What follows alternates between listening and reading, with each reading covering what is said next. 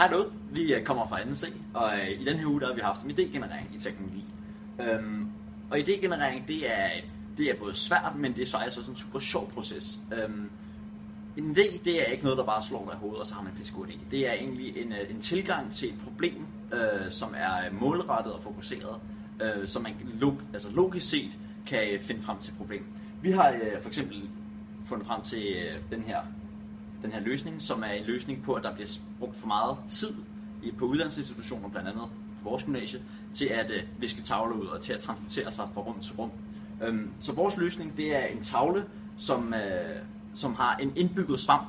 Så for at viske sin tavle ud, så skal man egentlig bare trække i slideren, og så visker man tavlen ud.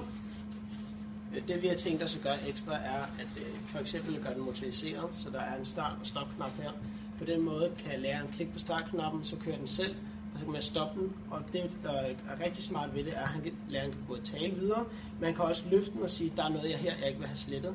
Så man stopper den, så løfter man den, så kan man bare trække den og sige, herfra vil jeg gerne slette igen. På den måde kan læreren fortsætte sin undervisning på en nem måde, og det gør det også meget hurtigere, og vi bruger ikke så meget spildtid i undervisningen. Når jeg er derude, husk en idé generere, for det kan være sjovt, men det er også svært samtidig. God. xác định.